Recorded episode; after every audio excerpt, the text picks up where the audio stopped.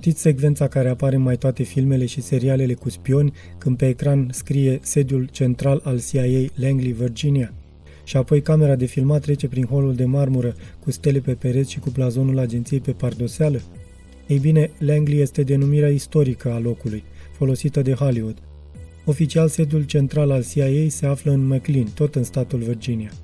Și nimeni nu trece prin holul acela decât VIP-urile sau turiștii străini. Clădirea aceea este fostul sediu central. Noul sediu central, clădirea în care se află aproape toți cei care lucrează la CIA, nu poate fi filmat. Prima mea zi la CIA a fost una dintre puținele pe care le-am petrecut acolo înainte de miezul nopții. În realitate am petrecut-o la subsol, într-o încăpere murdară cu pereți netencuiți, încântătoare și veselă ca un buncăr antiatomic și cu miros acru de dezinfectant guvernamental. Deci așa arată statul ascuns a spus unul dintre tip și aproape toți ceilalți au izbucnit în râs. Cred că se așteptase să dea peste un grup de anglosaxoni albi și protestanți din Ivy League, în vreme ce eu mă așteptasem să văd niște funcționari cu aspect perfect normal, care să semene cu părinții mei în tinerețe.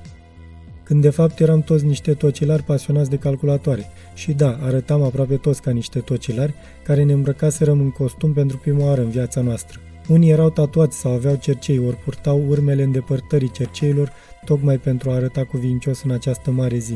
Un tip încă avea șuvițe de păr vopsite în stil punk. Aproape toți purtau ecusoane de contractanți verzi și scorțoase ca bancnotele noi de 100 de dolari. Niciunul dintre noi nu avea mutră de complotist însetat de putere, membru în vreo cabală care să controleze acțiunile aleșilor Americii din bezna unor cotloane tainice. Această sesiune reprezenta prima etapă a transformării noastre.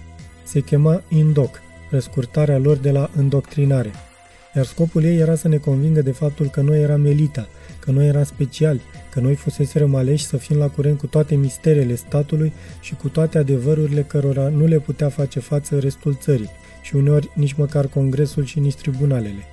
În timpul sesiunii m-am tot gândit că vorbitorii vindeau castraveți grădinarilor.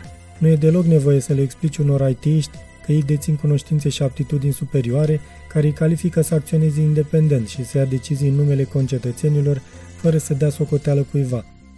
Nimic nu hrănește mai bine aroganța decât o viață trăită doar ca să controlezi niște mașinării incapabile să te critique. După mine, aceasta este principala legătură dintre comunitatea americană de informații și lumea informaticii.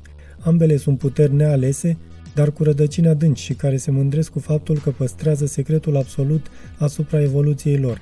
Ambele cred că dețin toate soluțiile, soluții pe care nu ezită niciodată să le impună în mod unilateral – mai presus de orice, ambele cred că aceste soluții sunt inerent apolitice pentru că se bazează pe date și pe fapte ale căror prerogative sunt preferabile toanelor haotice ale cetățeanului de rând. Atât îndoctrinarea în comunitatea americană de informații, cât și stadiul de expert IT au efecte psihologice extrem de puternice.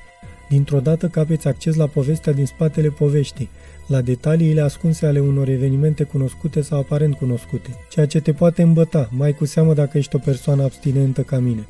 De asemenea, fără să-ți dai seama când s-a întâmplat, nu doar că ți se permite, dar ești obligat să minți, să disimulezi, să ascunzi și să te prefaci. Acest lucru îți dă sentimentul că faci parte dintr-un trib și ajungi să crezi că trebuie să fii loial în primul rând instituției, nu legilor statului a fost un fragment din cartea Dosar Permanent de Edward Snowden, la editura Nemira. Lectura George Harry Popescu